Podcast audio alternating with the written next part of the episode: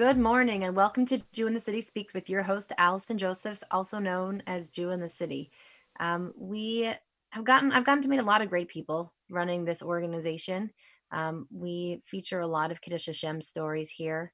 Um, today's story is no different, and it's actually um, last week's story was part two. Today we're actually doing part one. We're kind of going out of order, but that's sometimes how movies go. This is real life.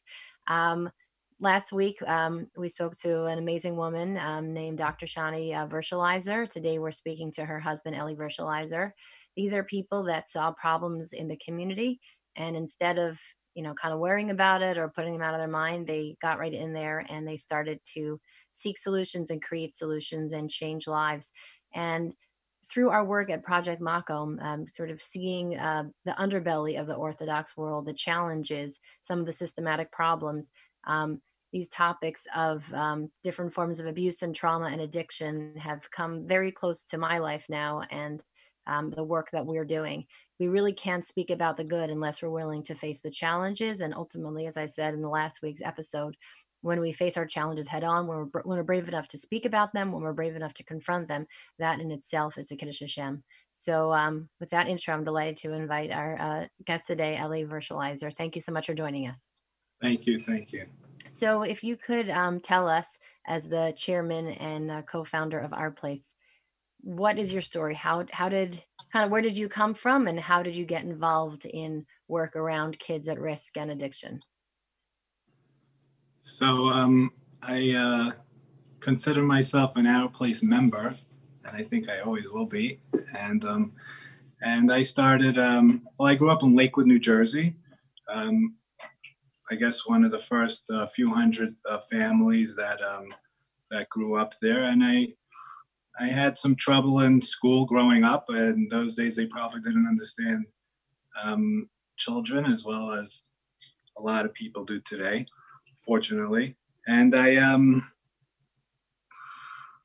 I um, had some trouble. I, I I didn't attend a lot of school. Left my house at a young age.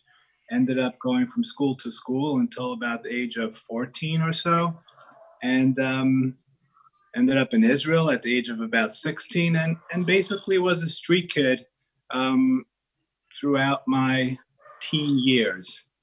Um, in my twenties, um, I had a lot of people that lived by my house, and um, about nineteen ninety-eight, six, ninety-seven, ninety-eight, um, numerous individuals that lived at my house overdosed and passed away. And um, at that time, I decided that I need to start um, getting into this um, field and figuring out what to do for this population. Hmm. So what was the timeline of feeling motivated like you had to make a difference to actually um, opening up the doors to Our Place? I always, when people are listening, I always want to sort of spell out kind of the, what are the concrete details of going from idea to execution? How do you come about to do that?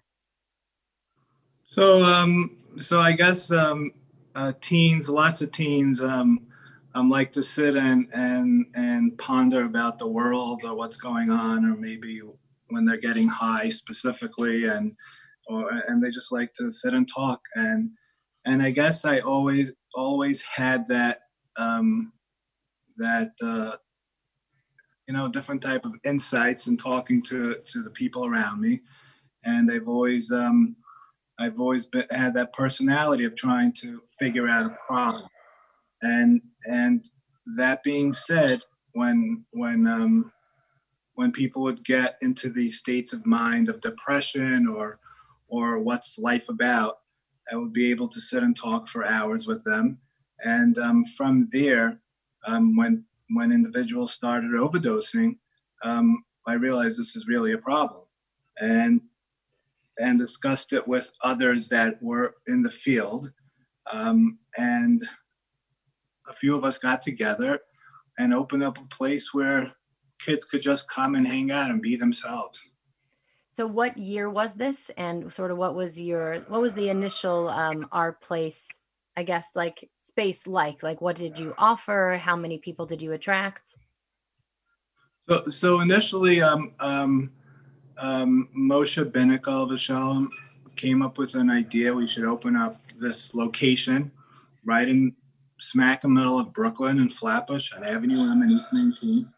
Um, and he was looking to to um, to put together to, to put together the money to buy equipment for it, pool tables. Um, the, the the we have a full gym there, and and other things that are at this location, which um, we opened in nineteen ninety-eight. Mm. Um, so I put together the money for the gym equipment at the time. We opened the doors and um, and slowly uh, started attracting the kids in the streets that we um, that we now um, have thousands and thousands and thousands of um, let's call them alumni. Amazing. What was the community response when you opened this up? What were the the good feed the good feedback you got? What what did the naysayers say? Uh, community response uh, never.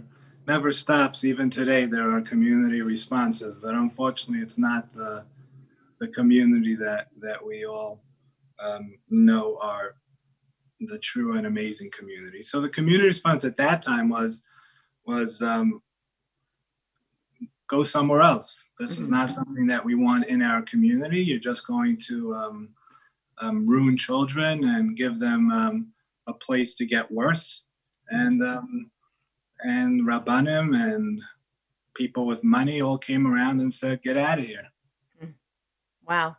Um, but things have changed. Things have gotten better, right? We, we've gotten to a point now where we're getting better at talking about issues. We're getting better at facing shame and facing problems in the community. So when, why, how did things uh, start to shift for the better?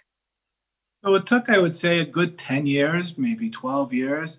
Um, Till about two thousand ten, um, where at that point more organizations started um, existing and more individuals started opening up their own their own minds and their own homes and their own schools, and and and um, it took it took a lot a lot of work. It took us a good solid ten years to just to just finally um, get people to. to go public with the work that they're doing. Mm-hmm. And um, I mean, today we are we are by far the largest organization in this field. Mm-hmm. Um, year to year, we have seven locations, we have different divisions. Um, year over year, from June through June of this past year, we had over eighteen hundred and some odd, um, I think it was about eighteen fifty-six guys and girls come through the organization. That's new guys and girls. Wow. About the, the the ones that have been there from the years before, and um, it's a big, big, big number, and it's mm. just growing and growing.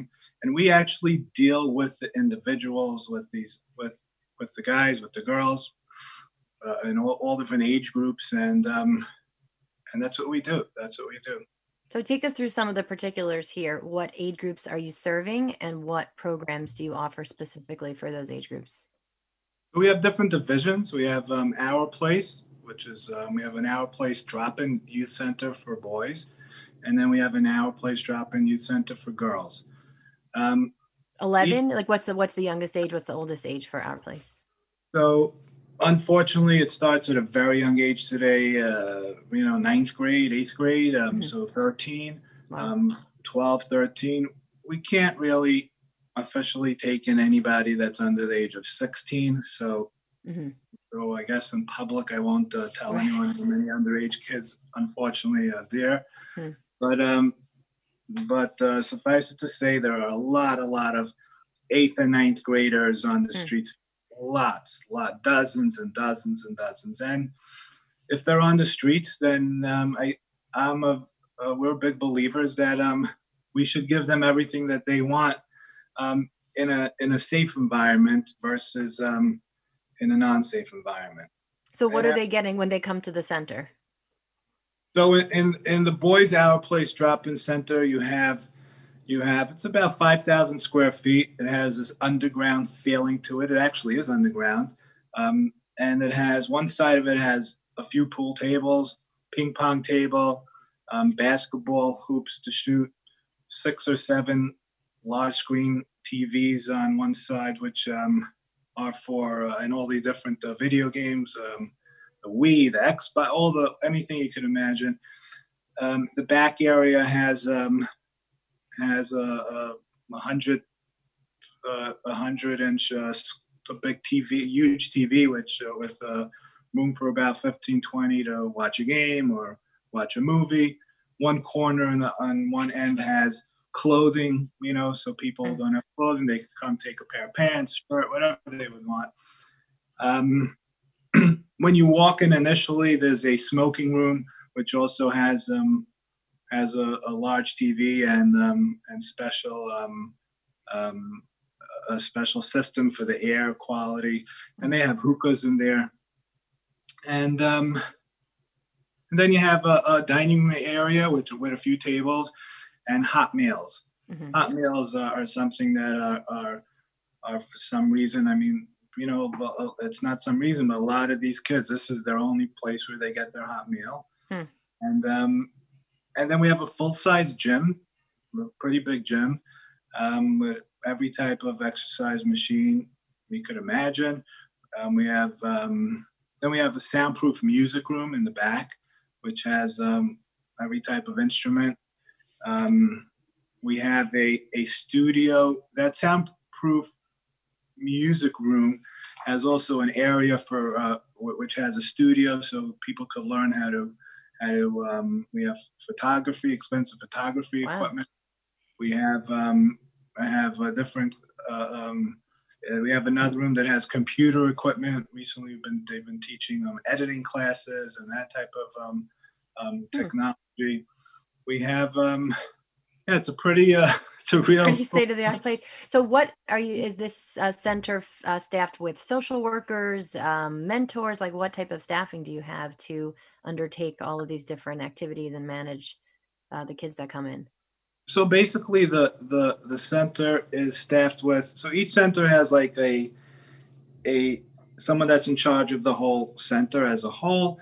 It has a um, a head of mental health and numerous um, mental health um, um, professionals. It also has someone that's um, that's a an event slash um, basically an event coordinator or a, or a, a, um, a projects coordinator that that will will come up with new ideas and new projects to do and continuously keep it, um, whether it's in the facility or taking or doing trips out of the facility.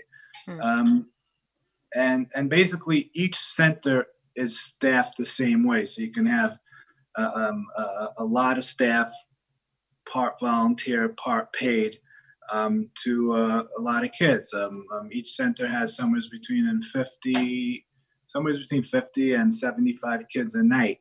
Hmm. Um, it's it's um, it's a lot of work. It's a, a lot, lot of work. So tell us um, what what is pushing kids onto the street, um, because when I think about, you know, the hot meal at home, that's like, that's mom there, that's providing, that's uh, generally most, if I'm going to be old fashioned like that, but what is missing? What is pushing these kids onto the street that they don't have a place to be? They don't have food to eat. Is it poverty, trauma? Um, like where, where does it begin? begin? What, what's the, the patterns that you're seeing? So there is no question that one hundred percent of the eighteen to nineteen thousand um, um, kids and young adults that came through the organization organization in the last um, twenty plus years have had severe trauma. There's no question about that. That's one hundred percent. Um, specifically, um, the girls' side have upwards of ninety percent um, um, sexual abuse, trauma, and the boys' side have upwards of sixty percent um, sexual abuse um, trauma. And um, this is just, this is documented. It could be a lot more. Um, this is what we have documented. The, the other trauma comes from, you know, comes from the system, the, the yeshiva world, um, um, the school system, the home system, um, learning disabilities. Um, you know, it's it's the trauma that, that, that children have by, unfortunately, growing up in, in an environment that they're misunderstood. Um, the system is not for them. Um, um, the system, you know, the the, the box has, has um, ha, you know, the square is only for a certain amount of, of a certain percentage of the children. So let's talk about generational, I guess, um, phenomenons. Was this a problem in, you know, the previous generation, the generation before that? Is there something new that we're seeing in this generation? And if something changed, what is it? It's always been a problem. Mm-hmm. It's always been a problem. People will argue it's only two percent. It's a lot more. People will say it's only ten percent. You know, every Yiddish in the Neshama, every Jewish soul is, is, is, is There's no amount, there's no amount of money that that, that could be uh, um, uh, uh, that we could equate with any individual's life, and we're talking about thousands and thousands, tens and tens of thousands of, of, of individuals and children and adults, young adults, whether they make it, whether they don't, whether they they don't, and unfortunately for us, the Jewish population. The religious population specifically has grown to become an amazing, amazing uh, a movement and an amazing, amazing sect within Judaism. Unfortunately, um, the percentage is, is still there, whether it's more or less, but we're still talking about tens of thousands of, of people.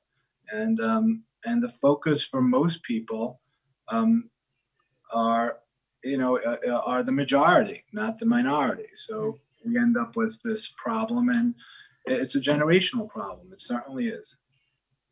So obviously every community in the world has people that slip through the cracks and people that go through trauma or sex abuse. Do you have any sense of how the numbers in the Orthodox community compare to other populations? Are we doing better in some ways, worse in some ways, comparable?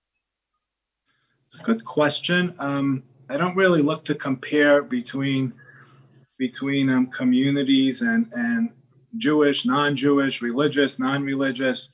Um, the sexual abuse problem in the world is, um, there are numbers like one in four um, girls uh, under uh, up to the age of eighteen will have uh, some sort of sexual abuse um, um, uh, um, trauma. Um, and one, there are numbers like one in six Uh, um, boys will have that in, in, in, in the world.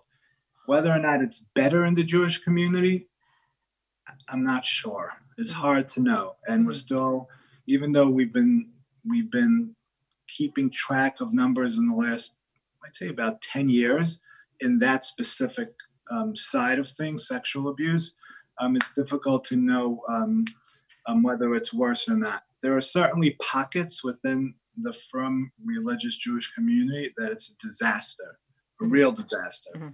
Um, the sexual abuse is something that we've tried to t- begin to tackle um, since two thousand twelve and thirteen. My wife, as you know, has that organization, Mangainu.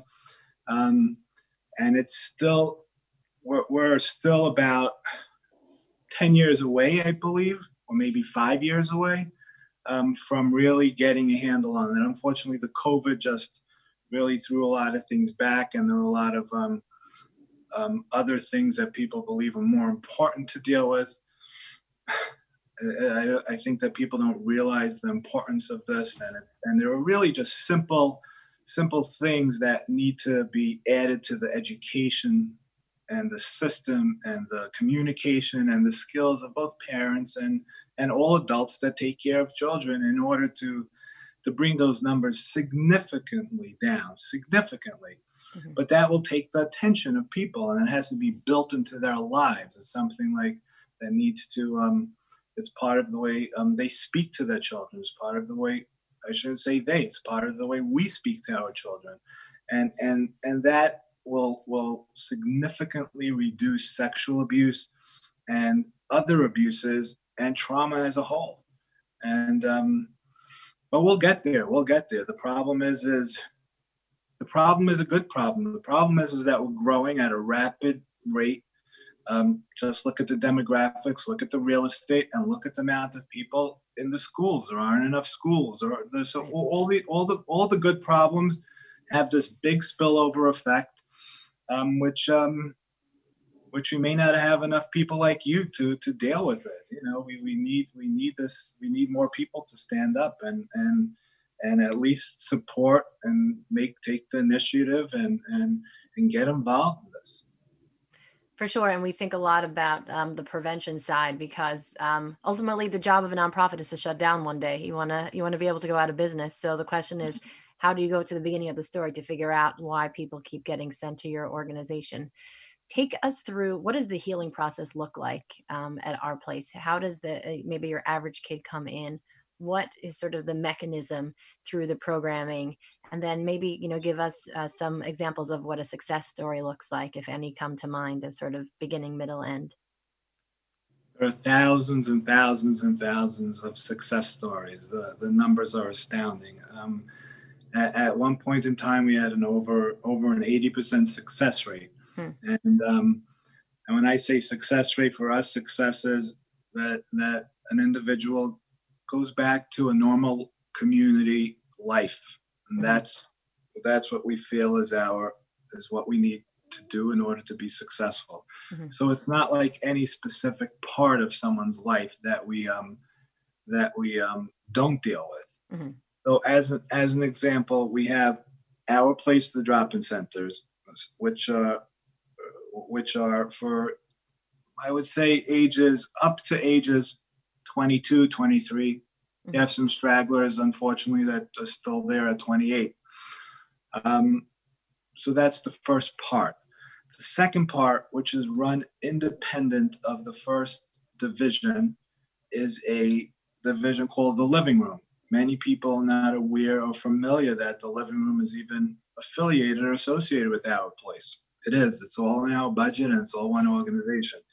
We have one um, um, Doctor Trisha Tia, who um, is the head of all the mental health for the entire organization. And underneath her, she has different mental health professionals that run each division. And then each location has its own mental health professional running that location with numerous mental health underneath them. So the Living Room is a, is a, is a massive organization. It's a fascinating organization. And it was born in two thousand eight, I believe. And it actually came out of an, an idea that started that in two thousand five or two thousand four. Um, an individual came over to me one day and said, "Hey, Ellie, we have to have a location for guys and girls that come out of rehab. We're getting them into the rehab, but they're coming out relapsing, which is, you know, one of the, you know, it's not an unknown that, excuse me, that um, individuals come out of rehab and have a tremendous, tremendous relapse rate." So I said, "Okay, great. What do you want to do?" He said, "I want to open up a location more upscale than, than the Our Place Youth Centers, where we could just have a place to hang out." I'm like, "Okay, and what do you want there?" He says, "One pool table, three computers, two offices for um, for therapy, and tables, chairs, food. That's all." I said, "Okay, done. Find a location and we'll do it." And that place opened, I believe it was two thousand five or two thousand six by the time we got it open, and it was called Judah's Club. Um, and Judah Friedman, who now lives in California, is still in this field, I believe, um, successfully ran that for a couple of years. And then he decided to move on to California. And that concept in that place became what is now known as the Living Room.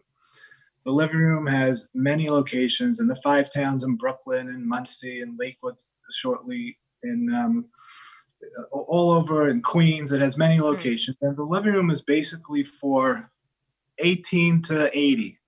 So you can walk into a living room, uh, and it has a twelve-step program slash um, whole life therapy group family um, in each location every night that that that it's in session. And these are individuals with tattoos, nose rings, and uh, earrings, and piercings, and and Hasidic with beards and payas, or just uh, any type of individual would be at any of these locations at any given time. And together they are staying sober and staying mentally healthy. Hmm. And um, that's what the living room, the living room does. It's um, it has hundreds and hundreds and hundreds of members, active members, and it's a, it's a very big, powerful organization. Um, that is the second part to what I'm considering a, a whole life uh, uh, therapy journey. Um, mm-hmm. journey. Um, we also um, opened up a location in Muncie, another location that's called Our Village, and a new division called Our Village, um, which currently has one house, which is full. It's a sober living house. It's a non-for-profit division, obviously, of Our Place. And it's the only non-for-profit sober living house in this country. Mm. Um, it's we opened initially for boys. It has twelve, uh, twelve, the ability to facilitate twelve individuals at a time. It's full at the moment. Mm. And now we're in the midst of looking to open another house for girls. Wow. Um, um, our village is, the goal is to have five houses with a community center, and it, it's it's a it's a it's a whole topic on its own. But that's basically for, like for a transition between rehab and going back to regular life. So that's a, a step in between. Um, these are this is the you know the different part. These are the different parts to our organization, different divisions. Amazing. And hopefully, yes, collectively, I- it's an entire uh, an entire journey of keeping somebody. Um, Um, from overdosing and dying, which unfortunately we've, I've personally buried over thirty-eight um, uh, guys and girls in Melville. I mean, just, just yesterday, Shani told me about uh, one of her friends that overdosed. Um, these are regular, regular mm. kids that, you know, they could be forty or they could be eighteen or sixteen. Mm. And it could be uh, a funeral uh, in the middle of the night, uh, in the middle of the rain with barely ten people, a minion. Um, for the burial, or four thousand people, and they're, they're claiming that um, the person choked. So this mm-hmm. is this truly still a big issue and a big and and very sad um, um, um, situation. But where we keep on going and we keep on trying to do uh, to do the work. We're we're just about out of time. This is all fascinating and terrifying. Um, How can our listeners uh, get more information? Give us a website and some action item. What can they do to get involved or be helpful in in this process of fighting this battle that you're battle, uh, fighting? So, um, so our website is our place n y dot org.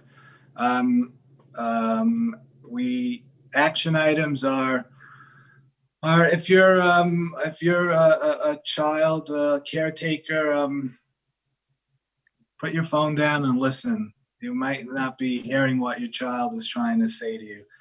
And just love them. That's the bottom line. Unconditional love. And that's our secret. There's everybody involved in this organization, and there are hundreds of, of, of paid and volunteer individuals. Everybody that's involved in the organization has one thing in common. They're one hundred percent selfless, and one hundred percent all they want to do is love the individual that they're dealing with. And that's what the per- people are missing. And that's what trauma um, um, ends up doing to individuals. And that's the solution. And that's what people should do. Um, I mean, this is, yeah. this is, you're, you're speaking our Torah too. This is what we discovered as well. Yeah. So, so I just, uh, I just uh, to end off, I actually uh, um, um, have a fascinating story from Chaim Kanievsky, who's, uh, you know, one of the big adolim in, in Israel today. And he said, this is today's machla, this is today's sickness of our generation. And um, and he said to an individual who ha- had this trouble with his child, he said, what you should do is go to your neighbor or down the block and see which child on, in your neighborhood has the same issue, and you just love that child. And your neighbor will love your child, and ultimately that will cure this this um, issue. So we're trying, and we're trying to do the, the, the job of what many parents and many caretakers should be doing, and hopefully um, everyone is there to, to to to take care of their own and continue to help each other so we can all take care of our own. I mean, thank you so much for your incredible work, and thank you for your time today. Thank you very much. And thank you for listening. You can catch us same time, same place next week. Bye-bye.